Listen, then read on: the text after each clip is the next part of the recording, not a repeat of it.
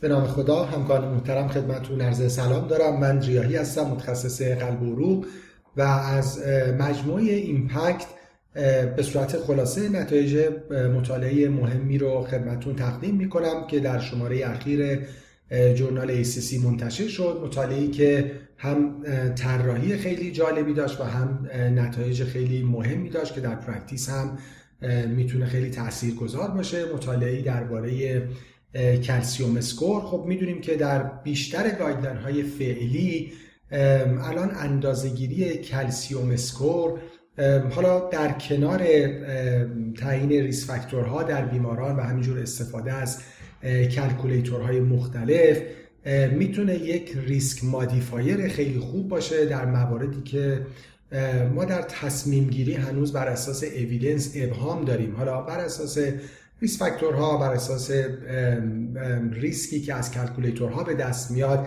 هنوز ابهام داریم روی بعضی درمان ها یا روی intensity بعضی درمان ها مثل استفاده از آنتی پلاکت ها یا داروهای antihypertensive target عدد LDL و همینجور intensity درمان با استاتین. استفاده از calcium score می‌تونه خیلی کمک بکنه و خب می‌دونیم اصلا خیلی موقع به این نیت انجام میشه که ما از category primary prevention بیفتیم در category secondary prevention. یعنی وقتی تست می‌کنیم و بیمار یک calcium score بالا داره عملا دیگه بیمار رو می‌تونیم معادل یک ASCVD در نظر بگیریم و اصلا درمانهای secondary prevention رو براش بذاریم.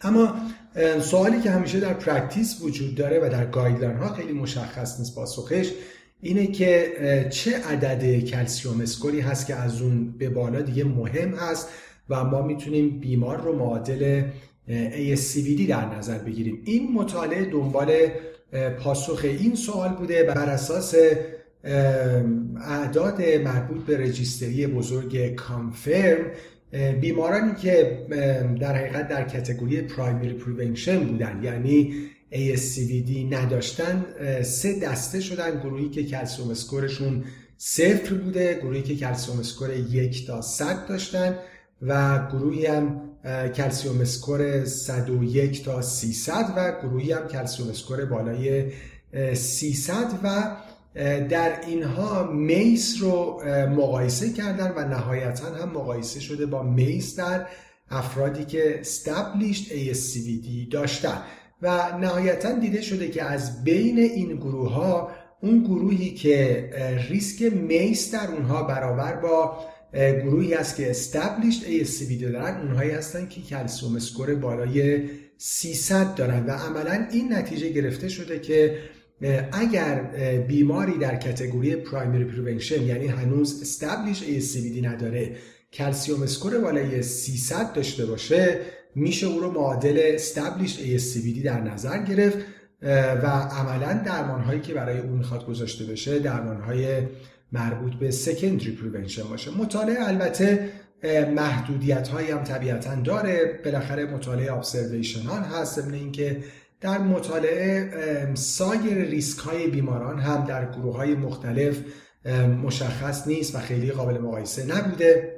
و یک نکته دیگه هم که تو مطالعه مهم بوده و بالاخره جز محدودیت های مطالعه به نظر می‌رسه این که حتی در گروه استبلیش ASCVD ریسک میز در سال اول عددش بین 3 تا 4 درصد بوده. این در حالیه که در مطالعات دیگه این عدد این عدد بالاتر از این هست. مثلا در مطالعه کیور در بیمارانی که استبلیش ASCVD داشتن ریسک میز در یک سال اول بین 9 تا 11 درصد بوده. یعنی به نظر میاد اون گروه ASCVD در این مطالعه خیلی گروه های ریسکی هم نبودن. خب این مطالعه علاوه بر این نکات محدودیت های دیگه هم داشته اما نهایتا یک پاسخ خیلی مهم داشته به یک سوال کاملا practical و اون اینکه بر اساس این مطالعه این نتیجه رو میشه فعلا گرفت که اگر